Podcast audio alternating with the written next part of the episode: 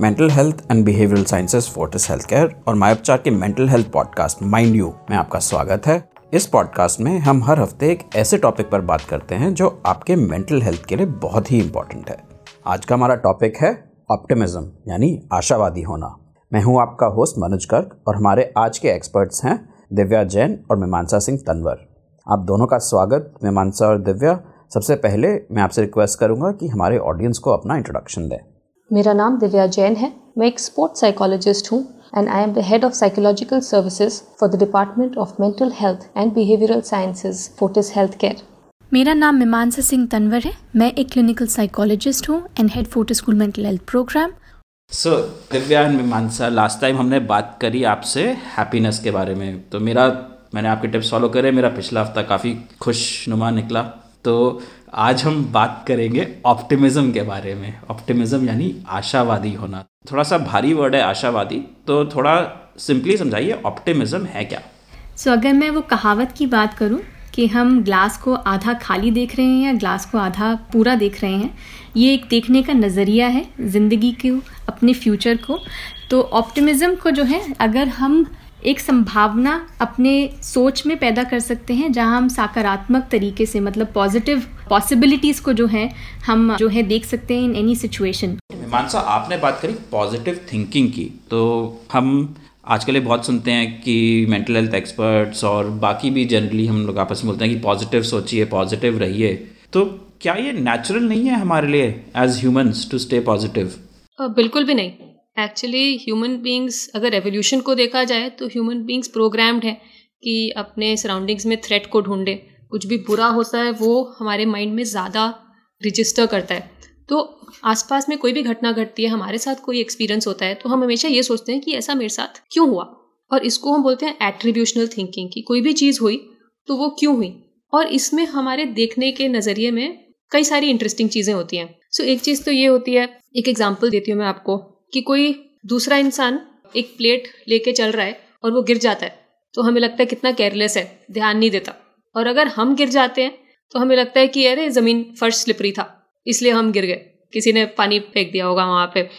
तो ये एक्चुअली एक प्रोटेक्टिव फैक्टर है। अगर हम अपने बारे में अच्छा सोचें तो इससे कहीं ना कहीं हमारा ऑप्टिमिज्म बढ़ता है। बट इसी तरह से कुछ कैरेक्टरिस्टिक्स हैं हमारी सोच के। मेहमान आप उसके बारे में बात करना चाहेंगे? किस तरीके से हम अपने बारे में, दूसरे के बारे में, चीज़ों को कैसे रीजंस देते हैं? सो so, उससे पहले मैं एक चीज़ पर आती हूँ। एक बहुत ही कि मतलब ऑप्टिमिज्म लर्न ऑप्टिमिज्म हम इस चीज़ पे आए कैसे? सो so, ये लर्न ऑप्टिमिज्म पॉजिटिव साइकोलॉजी का कॉन्सेप्ट है जहाँ पर एक बहुत ही इंटरेस्टिंग एक्सपेरिमेंट हुआ था कि हम हेल्पलेसनेस की टेंडेंसी को कैसे लर्न करते हैं। सो so, इस एक्सपेरिमेंट में क्या किया गया था कि एक ग्रुप ऑफ़ पीपल उनको एक रूम में जो है रखा गया था एंड एक छोटा सा बॉक्स बनाया गया था जहाँ पर स्विच था। और जब उन लोगों को उस रूम में रखा गया तो it was called a non escapable group मतलब एक बहुत ही जोरदार, परेशानदार नॉइज़ जो है उन्होंने बजाई। और जब उन्होंने कोशिश करा स्विच को ऑन एंड ऑफ़ करने के लिए तो वो लोग ऑफ़ नहीं कर पाए। तो वो आवाज़ बचती रही। दूसरा ग्रुप ये था कि जहाँ पर दूसरे लोगों को अलग जगह पे उन्होंने रखा, और वहाँ पर भी यही स्विच थे। लोगों ने जब ढूंढा स्विच मिला, और जैसे उन्होंने स्विच को दबाया तो वो उस आवाज़ को बंद कर सके। फिर इन दोनों ग्रुप्स को एक तीसरी जगह पे इकट्ठा किया और वहाँ पर दोबारा ये ज़ोर से आवाज़ जो है वो बजाई। और जब वहाँ स्विच रखे तो जो लोग पहले उस चीज़ को एक्सकेप कर पाए थे, उन्होंने वो एफर्ट किया कि वो स्विच ढूंढे और उस आवाज़ को बंद करें। पर जो लोग एस्केप नहीं कर पाए थे, उन्होंने वो एफर्ट भी नहीं किया। तो इस एक्सपेरिमेंट से क्या हमने सीखा था कि अगर आपकी पॉसिबिलिटीज जो हैं आप एफर्ट करके अगर आपको उसका रिजल्टेंट आउटकम नहीं मिलता तो कहीं ना कहीं आप एक थिंकिंग स्टाइल एक पैटर्न जो है डेवलप कर लेते हैं of hopelessness so which is why this was called learn helplessness और इससे निकल के आया लर्न ऑप्टिमिज्म कि हम इस, जैसे दिव्या ने अभी बात करी कि हम एट्रीब्यूट करते हैं चीज़ों को तो उस चीज़ को हम कैसे बदल सकते हैं और इस होपलेसनेस हेल्पलेसनेस को हम होपफुलनेस में कैसे बदल सकते हैं, वहाँ से लर्न ऑप्टिमिज्म जो है एज अ कॉन्सेप्ट निकल कर आया। मीमांसा ने आपको बड़ा पीजी थर्टीन वर्जन सुनाया। शुरुआत के एक्सपेरिमेंट में कुत्ते को केज में रखा था और उस कुत्ते को शॉक दिया गया था। और उसको ऐसे केज में रखा था जहाँ से वो कूद नहीं पा रहा था। जब हम रिसर्चर्स होते हैं स्पेसिफिकली जब हम साइकोलॉजी की रिसर्चर्स जो हमारी होती हैं स्टार्टिंग में मोस्टली एनिमल्स भी होती हैं तो we always have to choose we talk about an experiment that it does not come across that we are in human people we are not absolutely we are very very sensitive people and so this is one of the experiment that was done so यहाँ से basically देखते हैं कि हमारी thinking जो है style में हम कैसे चेंजेस ला सकते हैं। एंड इससे जो है, हम बहुत ही सिंपल सी चीज़ अगर हम बात करें कि किसी भी सिचुएशन में एडवर्सिटी हो सकती है उसके साथ साथ हमारा बिलीफ सिस्टम है एक बिलीफ सोच जो है आती है और उसका कॉन्सिक्वेंस आता है। सो so, दिव्या ने एक बहुत ही अच्छा एग्ज़ाम्पल दिया था जैसे कि अगर आपकी प्लेट जो है वो गिरी अगर किसी और की गिरी तो आप केयरलेसनेस एट्रीब्यूट करते हैं आपसे गिरी तो आप सोचते हैं कि स्लिपरी था। अब यही अगर एक ऑप्टिमिस्टिक जना होगा तो वो कहेगा कि फ्लोर स्लिपरी था इसलिए मैं गिरा। तो वो अपने आप को पर्सनलाइज तरीके से नेगेटिव तरीके से नहीं देख रहा वहाँ। पर अगर मैं ये पेसिमिस्टिक थिंकर हूँ तो मैं बोलूँगी, मैं केयरलेस हूँ, इसलिए मैं गिरी और मैं ये नहीं सोचूँगी कि फ्लोर स्लिपरी था। लेकिन आपने जब मुझे ऑप्टिमिज्म के बारे में बताया तो आपने कहा था कि ऑप्टिमिज्म तो है फ्यूचर के बारे में कि फ्यूचर में आइंदा मेरे साथ अच्छा ही होगा राइट पर यहाँ पे हम बात कर रहे हैं एक पास्ट इवेंट की एक्सप्लेनेशन के बारे में राइट तो ऑप्टिमिज्म तो ये होगा ना इसमें कि कोई बात नहीं, मेरे से प्लेट गिर गई, आइंदा नहीं होगा। और ये इसलिए होता है बिकॉज़ हम ये सोचते हैं कि मैं केयरलेस नहीं हूँ फ़र्स्ट स्लिपरी था। अगली बार फ़र्स्ट स्लिपरी नहीं होगा। हम्म। तो मैं नहीं गिरूँगी। Exactly exactly. अगर लेकिन अगर मैं केयरलेस हूँ तो मैं हर जगह गिरती रहूँ। So another example would be मैं मैथ्स के एग्ज़ाम में फेल हो जाती हूँ राइट अब मैं ये सोचती हूँ कि मैं एक फेलियर हूँ मैं हर चीज़ पे फेल आ जाती हूँ मैं हमेशा फेल करती हूँ। hmm. तो ये हो गया एक नेगेटिव पेसिमिस्टिक पैटर्न इससे हम कभी निकल नहीं पाएँगे। अगर मैं ये सोचती हूँ कि मैं मैथ्स के इस एग्ज़ाम में फेल हुई थी सिर्फ़ ये एग्ज़ाम क्योंकि ये मुश्किल था। बाकी चीज़ों में मैं हमेशा पास होती हूँ और आगे चल के भी मैं पास हो पाऊँगी। तो वो एक ऑप्टिमिस्टिक एट्रीब्यूशन स्टाइल बन जाता है हमारा तो क्या ऑप्टिमिज्म यानी फ्यूचर के बारे में जो हमारा दृष्टिकोण है या आउटलुक है, वो हमेशा हमारे पास्ट इवेंट्स और एक्सपीरियंसेस से डिटर्मिन होता है कि ये कोई इनेट क्वालिटी है कि यार मैं तो कुछ भी हो जाए, मैं तो हमेशा अच्छा ही सोचता हूँ, आगे हमेशा अच्छा ही अच्छा होगा? तो मुझे लगता है कि किसी भी चीज़ को चाहे हम ऑप्टिमिज्म की बात करें और हम अलग अलग जो है चाहे हम कॉन्फिडेंस की बात करें चाहे हम सोशल स्किल्स की बात करें हमको इन सब चीज़ों को एज अ स्किल देखने की ज़रूरत है। तो even optimism is a skill so of course as a trade थोड़ा आप ऑप्टिमिस्टिक हो सकते हैं एज एन इंडिविजुअल आप थोड़ा सा ऑलरेडी ऑप्टिमिस्टिक हो सकते हैं पर इसका मतलब ये नहीं है कि आप ऑप्टिमिस्टिक बन नहीं सकते। सो so, अगर जो दिव्या ने एग्जाम्पल्स दिए अगर मैं उनको तीन पीस पे अगर उनको लेकर आऊँ सो so, एक होता है कि आपकी थिंकिंग में एक परमानेंस आ जाता है कि कोई भी नेगेटिव चीज़ है वो मेरे साथ होगी ही होगी तो आप एक परमानेंट स्टाइल ऑफ़ थिंकिंग करते हैं हम्म। कि फ्यूचर में भी कुछ नेगेटिव होगा तो वो हम्म। मेरे साथ ही होगा तो अगर बॉस ने मुझे बोला हाँ। कि मेरी प्रेजेंटेशन खराब थी तो मेरी प्रेजेंटेशन हमेशा ही खराब गई है और हमेशा ही खराब चलती रहेगी क्योंकि मैं एक अच्छा प्रेजेंटर नहीं हूँ हाँ जैसे अभी कोविड में ना कुछ लोग जब ये फैल रहा था तो कुछ लोगों से मैंने सोचा था कि यार मुझे तो होगा ही होगा चाहे पता नहीं क्यों मेरे को तो सारे ही होते हैं मेरे को तो ये भी होगा सो so, वो आई थिंक थोड़ा सा पेसिमिस्टिक व्यू हो गया। ठीक है? दूसरी चीज़ है परवेजिवनेस कि मतलब मैं स्पेसिफिक चीज़ पे नहीं फोकस कर रहा बट मैं ये कह रहा हूँ कि हर सिचुएशन में मेरे साथ ऐसा होगा। तो मैं आज मेरा दिन भी खराब जाएगा आज मेरी घर पे लड़ाई भी होएगी आज मेरे पास और भी जो मेरे शायद कोई अगर कोई पैकेट आना था वो भी नहीं आएगा रास्ते में जाऊँगा तो एक्सीडेंट हो जाएगा। तो अलग अलग चीज़ों में जो है नेगेटिविटी जो है कहीं ना कहीं डिफरेंट सिचुएशंस में डिफरेंट एक्सपीरियंसेस में वो आएगी ही आएगी। सो so, आपने बोला परमानेंस यानी कि जो एक चीज़ मैंने आज खराब करी, वो मैं हमेशा ही खराब करता रहूँगा। और परवेसिवनेस यानी कि ये खराब तो यानी और चीज़ें भी खराब होंगी। है ना? ठीक समझा? चलिए, और तीसरी पॉइंट क्या है? कि व्यक्तिगत तरीके से मैं इन चीज़ों को नेगेटिव देख रहा हूँ या पॉजिटिव देख रहा हूँ अपने लिए। अगर सब चीज़ें खराब हो रही हैं और उसका रीज़न मैं हूँ तो वो एक पेसिमिस्टिक थिंकिंग है। कि मैं डम हूँ, मेरे अंदर काबिलियत नहीं है, मेरे अंदर कॉम्पिटेंसी नहीं है, मैं एक अच्छा प्रेजेंटर नहीं हूँ, मेरे नॉलेज स्किल्स अच्छे नहीं हैं और मैं हर सिचुएशन में हमेशा ऐसा ही रहूँगा। So it is about me not having the confidence and the kind of of I have about myself लेकिन इसमें भी कहीं बैलेंस तो होना चाहिए ना, जैसे आपने स्किल बेस्ड चीज़ की प्रेजेंटेशन अच्छी नहीं गई। तो उसमें भी एक स्किल होती है कि मेरी प्रेपरेशन अच्छी थी, नहीं थी, मैंने उस दिन ठीक तरह से प्रेजेंट किया, नहीं किया। तो बस उसको कम्प्लीटली एक्सटर्नलाइज करना भी ठीक नहीं होगा ना, कि ये कहना कि नहीं यार, वो तो इसलिए ख़राब हुआ कि दूसरों की गलती थी, मेरा तो सब कुछ ठीक था। तो वो भी गलत है कि फिर हम अब कभी इम्प्रूव ही नहीं करेंगे, है ना? तो इसमें भी कहीं बैलेंस का कोई इम्पोर्टेंस तो होगा ना। ऐसा नहीं है कि जो हुआ है वो बिल्कुल डिसरिगार्ड कर देना है। बट चीज़ों को एक एक्यूरेट तरीके से समझना है, क्योंकि अभी हम ज़्यादातर नेगेटिव सोचते हैं। अभी भी हम रोजमर्रे की ज़िंदगी में बैलेंस तरीके से सोचना बहुत रेयर होता है। इतने लोग को सुनेंगे, मैं स्टूपेड हूँ, मैं डमू मेरे से ये भी नहीं हो सकता, वो भी नहीं हो सकता। तुम हमेशा ऐसे बोलते हो, मैं हमेशा ऐसे करती हूँ। ये वर्ड्स हम इतने आराम से यूज़ कर पाते हैं। अभी हमारा एक ऑलमोस्ट पेसिमिस्टिक बायस रहता है, जिसको हम अप्रिशिएट नहीं करते एक्नॉलेज नहीं करते। कुछ लोग ज़्यादा नेगेटिवली सोचेंगे हर चीज़ के बारे में अपने आप को ब्लेम करेंगे कुछ लोग ज़्यादा पॉजिटिवली सोचेंगे। क्या ऐसा हो सकता है कि हम थोड़े ज़्यादा ही ऑप्टिमिस्ट हो जाए और उसका कोई नुकसान होता है क्या? तो यस डेफिनेटली कहीं ना कहीं बैलेंस होना चाहिए बट अगर मुझे ऑप्शन दें तो आई वुड रादर कि आप थोड़ा ऑप्टिमिस्टिक साइड पे ज़्यादा हो आपका कॉन्फिडेंस थोड़ा सा हायर रहे रादर देन कॉन्फिडेंस लोअर रहे। लोग कहते हैं कि मैं हाई कॉन्फिडेंस हो जाएगा तो मैं ओवर कॉन्फिडेंट हो जाऊँगी but I would rather be on the higher side ना कि ऑन द लोअर साइड क्योंकि मुझे लगता है उसके नुकसान कई ज़्यादा है।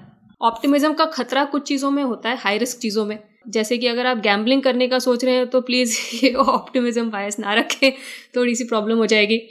तो कहीं भी हाई रिस्क है खतरा ज़्यादा है आपको ज़्यादा ख्याल रखने की ज़रूरत है वहाँ पे ऑप्टिमिज्म ज़्यादा होना थोड़ा खतरनाक हो सकता है।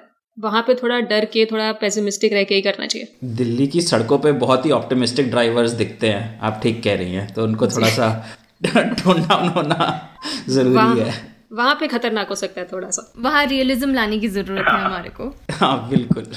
चलिए समझ आया कि ऑप्टिमिज्म क्या है। हम थोड़ा सा ऑप्टिमिस्ट होना सीख सकते हैं। बैलेंस की भी ज़रूरत है।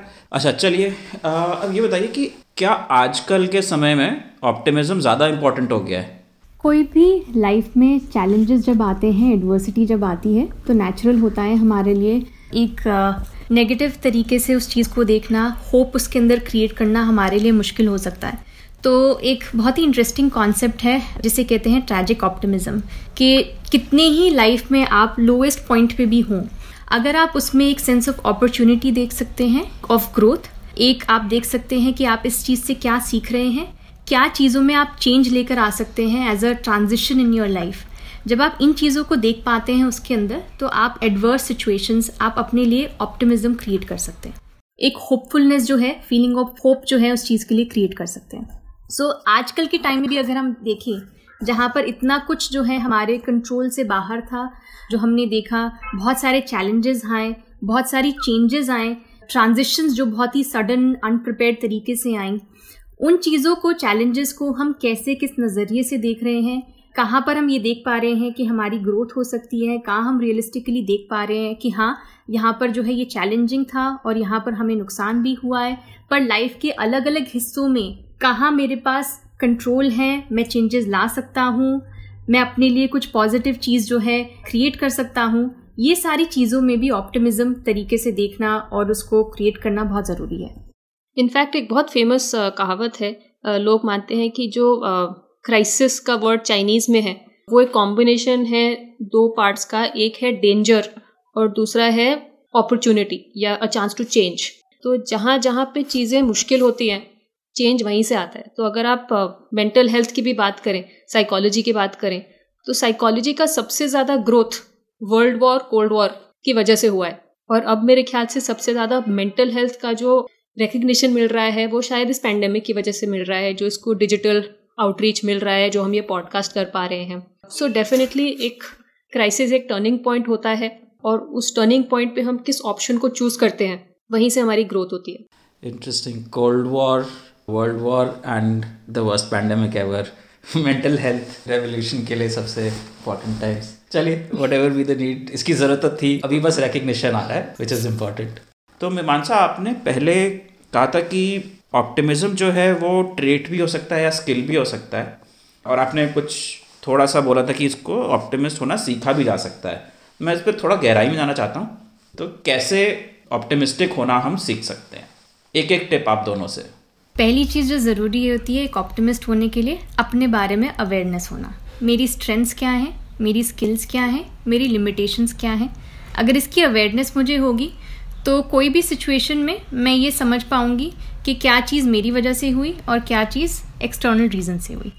एंड मैं इसमें ऐड करना चाहूँगी कि स्ट्रेंथ वीकनेस पता दोनों को होना चाहिए बट स्ट्रेंथ पे ज़्यादा फोकस करना चाहिए। अगर आप शिखर धवन है तो आप अपनी बैटिंग पे ज़्यादा ध्यान देंगे ना कि नेट्स पे अपनी बॉलिंग ठीक करते रहें। सो so, हमेशा हमें ये लगता है कि अपनी वीकनेसेस को ठीक करना है ठीक करना है हाँ करना है बट मुझे लगता है कि अपनी स्ट्रेंथ्स पे खेलना चाहिए और जितना उस पर ज़्यादा फोकस करेंगे उतने पॉजिटिव आउटकम्स होंगे और उतना हमारा ऑप्टिमिज्म भी बढ़ेगा कॉन्फिडेंस भी बढ़ेगा। अगर हमारे ऑडियंस भूल गई है तो मैं याद दिलाता हूँ दिव्या स्पोर्ट्स साइकोलॉजिस्ट है तो शिखर धवन का एग्ज़ाम्पल मुझे बड़ा अच्छा लगा। आपकी तरफ़ से नेक्स्ट टिप मीमांसा? सो so, दूसरा मुझे लगता है कि हमें अपने चैलेंजेस पास्ट एक्सपीरियंस से सीखने की ज़रूरत है। हम भूल जाते हैं कि हमारा नेचुरल इंस्टिंक्ट सर्वाइवल है। सो so, किसी भी सिचुएशन में जहाँ हम कॉन्स्टेंटली वरी करते हैं कि मेरे साथ क्या हो सकता है जो वॉट इफ़ में हम जीते रहते हैं हम भूल जाते हैं कि हम सबके अंदर एक काबिलियत है कि हम उस चीज़ को ओवरकम कर सकें। सो so, मुझे लगता है कि survival is a natural instinct for us and what we need to focus on is strengths like Divya set strength पे फोकस करेंगे तो सर्वाइवल जो है आप अपने आप ही समझ पाएँगे कि आप इस सिचुएशन से सर्वाइव कर सकते हैं। एंड आई थिंक हर एक एक्सपीरियंस uh, हमारा एक स्टेपिंग स्टोन होता है। तो मैं बच्चों से बहुत बार ये बोलती हूँ और एक्चुअली सच है जब भी लाइफ में कोई मुश्किल अपॉर्चुनिटी आती है ना मुश्किल टाइम आता है मैं हमेशा ये सोचती हूँ कि मैंने अपनी ट्वेल्थ की बोर्ड एग्ज़ाम पास कर ली मुझे एडमिशन मिल गया मैंने मैथ्स का एग्ज़ाम भी फेल नहीं किया मैं वो कर सकती हूँ तो मैं ये डेफिनेटली कर सकती हूँ। अब कोई भी प्रेजेंटेशन हो कोई भी पॉडकास्ट हो फ़र्क नहीं पड़ता हो जाएगा। सो so, अगर हम अपने पास्ट के एक्सपीरियंसेस को मुश्किल मोमेंट्स को भी ये सोच सके कि अगर मैं वो कर सकती हूँ तो मैं ये कर सकती हूँ। तो उस तरीके से भी ये स्टेपिंग स्टोन्स हमारे बनते रहते हैं। बहुत सही बहुत सही एग्ज़ाम्पल मेरे भी जब मैं अपनी पीएचडी कर रहा था ना एक कोर्स था जिसको लोग मैथ्स डिपार्टमेंट से फिजिक्स डिपार्टमेंट से इंजीनियरिंग डिपार्टमेंट से सब अपना पूरा पीएचडी का कोर्स ख़त्म करके फिर लेने आते थे। और नॉर्मली एक क्वार्टर में हम चार कोर्स करते थे लेकिन जब वो वाला कोर्स किया था, था तो सिर्फ़ वो ही कोर्स करते थे क्योंकि वो इतना मुश्किल था। और उसके बाद भी वो करना मतलब वो हो नहीं पाता था। तो उस कोर्स को ख़त्म करने के बाद लिटरली ऐसा लगता था कि अब ना ज़िंदगी में कुछ भी ऐसा नहीं रह गया जो अकम्पलिश नहीं कर सकते। तो बिल्कुल मेरे को आपकी बात एकदम दिल को टच करी दे भैया। बिल्कुल यही फीलिंग आती थी। कोई और टिप कैसे सीख सकते हैं ऑप्टिमिस्टिक होना? सो so, मेरा एक बहुत फेवरेट है ग्रैटिट्यूड जर्नल हम हमेशा अगेन चीज़ों को ज़्यादातर नेगेटिव मेरे साथ ऐसा क्यों होता है वाई मी वाई मी ये ख़राब हो रहा है वो ख़राब हो रहा है। हम चीज़ों के बारे में कंप्लेन करते रहते हैं मौसम ऐसा है। आप दिल्ली में रहेंगे तो आप देखेंगे कि 365 डेज़ आप मौसम के बारे में कंप्लेन ही कर रहे हैं। गर्मी है बहुत ज़्यादा सर्दी है बहुत ज़्यादा बारिश है बहुत ज़्यादा बारिश नहीं हो रही है। बट ग्रैटिट्यूड मीन्स चीज़ों के लिए थैंकफुल होना। और हर किसी को कंप्लेन रहती है मौसम को लेके चाहे आप यहाँ रह रहे हो चाहे आप कहीं और रह रहे हो। सो ग्रैटिट्यूड जर्नल एक डायरी बनाइए या एक जार रखिए जिसमें रोज़ एक चीज़ जिसके लिए आप थैंकफुल हैं जिसके लिए आप खुश हैं जिसके लिए आप थैंक यू बोलना चाहते हैं। उसको लिखिए। इससे हमारा थॉट प्रोसेस अगेन नेगेटिव चीज़ों से शिफ्ट होके हम फोर्स कर रहे हैं पॉजिटिव बट रियल चीज़ों को देखने की और अप्रिशिएट करने की। सो so, मैं यहाँ पर एक इंटरेस्टिंग एग्ज़ाम्पल मेरी डॉटर को जो है स्कूल में बोला गया था कि एक आप ग्रैटिट्यूड जार बनाएँ। तो उसमें ग्रैटिट्यूड जार में जो उसकी कुछ लिस्ट थी वो ये थी। पहली चीज़ आई लव माई फैमिली दूसरी चीज़ I really love my mom तीसरी चीज़ I love myself the most तो मैं और डैडी डैडी फैमिली में आ गए थे। तो बट अगर मैं अब सोचूं अगर मैं अपनी ग्रेटिट्यूड लिस्ट बनाऊँ क्या मैं अपने आप को कभी इतना महत्वपूर्ण दूँगी? तो मुझे नहीं लगता। तो मुझे लगता है कि कहीं ना कहीं ग्रैटिट्यूड हमारे लिए कैसे हम अपनी सिचुएशंस को एक्नॉलेज कर पा रहे हैं अपना ख्याल रख पा रहे हैं अपने आसपास छोटी छोटी चीज़ों को जो है हम थैंक कर पा रहे हैं कि हाँ ये सारी चीज़ें भी मेरे पास हैं और मैं कर सकती हूँ और हाँ अच्छे दिन भी आते हैं बुरे दिन भी आते हैं। ये सारी चीज़ें जो है हमारे सेल्फ केयर ग्रैटिट्यूड सबका पार्ट है। और एक कंपैशन अपनी तरफ़ होना आई थिंक वो हम कहीं ना कहीं लूज़ कर जाते हैं जब हम बहुत हार्श हो जाते हैं ज़िंदगी की तरफ़ और अपनी तरफ़। तो वो कंपैशन जो है हमें लाने की ज़रूरत है। जब मैं इन चीज़ों के बारे में बात करती हूँ तो मुझे ये रियलाइज़ होता है कि जब गलत होता है तो हम उसके बारे में बात ज़रूर करते हैं कि मैंने ये गलत किया तुमने ये गलत किया ये गलत हो गया। बट जो जो चीज़ गलत नहीं हो रही है वो सही हो रही है और उसको हम अक्नॉलेज नहीं करते। hmm. ये काम पे भी होता है राइट कोई हमारी टीम में कोई गलत करता है तो हम मीटिंग बुला लेते हैं। hmm. लेकिन वो एक गलती होती है। बाकी सब चीज़ें तो सही चल रही हैं। उसके लिए तो कोई मीटिंग नहीं बुलाता कि ये भी अच्छा किया, ये भी अच्छा किया, ये भी अच्छा किया। बैलेंस कहीं ना कहीं लूज हो जाता है। तो इस इस तरह मेरे एक फ्रेंड है, उसकी आदत है, वो फ्लाइट्स मिस करती रहती है। खैर, अब तो मतलब फ़्लाइट्स लिए बहुत समय हो गया बट वो जब फ्लाइट्स चल रही थी तो फ्लाइट्स मिस करती रहती थी। वो हमेशा परेशान रहती थी कि मैं हमेशा फ़्लाइट्स मिस करती थी मैं फ़्लाइट्स मिस करती रहती हूँ।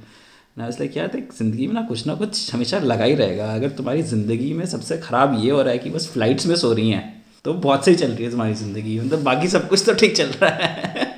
कोई लास्ट वर्ड्स दिव्या एंड मीमांसा? आई थिंक हमने बहुत सारी चीज़ों के बारे में बात करी ऑप्टिमिज्म के साथ साथ। आज हमने बात करी ग्रैटिट्यूड की भी, हमने बात करी होपफुलनेस की, हमने बात करी कंपैशन की, हमने बात करी एम्पथी की। So I think that's what optimism is about it's about a collaboration and amalgamation of a lot of positive things आप जब अपनी लाइफ में इतनी सारी पॉजिटिव चीज़ें महसूस करते हैं, अपनी सोच में लेकर आते हैं तो नेचुरली आपका जो है ज़िंदगी को देखने का नज़रिया बदल जाता है। Thank you very much Divya Mimansa, हमें ऑप्टिमिज्म के बारे में इतना कुछ बताने के लिए। बहुत बहुत धन्यवाद हमारे लिसनर्स का भी, जो माइंड यू के इस एपिसोड में हमारे साथ जुड़े। उम्मीद करते हैं कि अगले हफ़्ते भी आप हमारे साथ जुड़ेंगे, जब हम बात करेंगे सब्सटेंस अब्यूज़ के बारे में। तब तक के लिए स्वस्थ रहिए, खुश रहिए।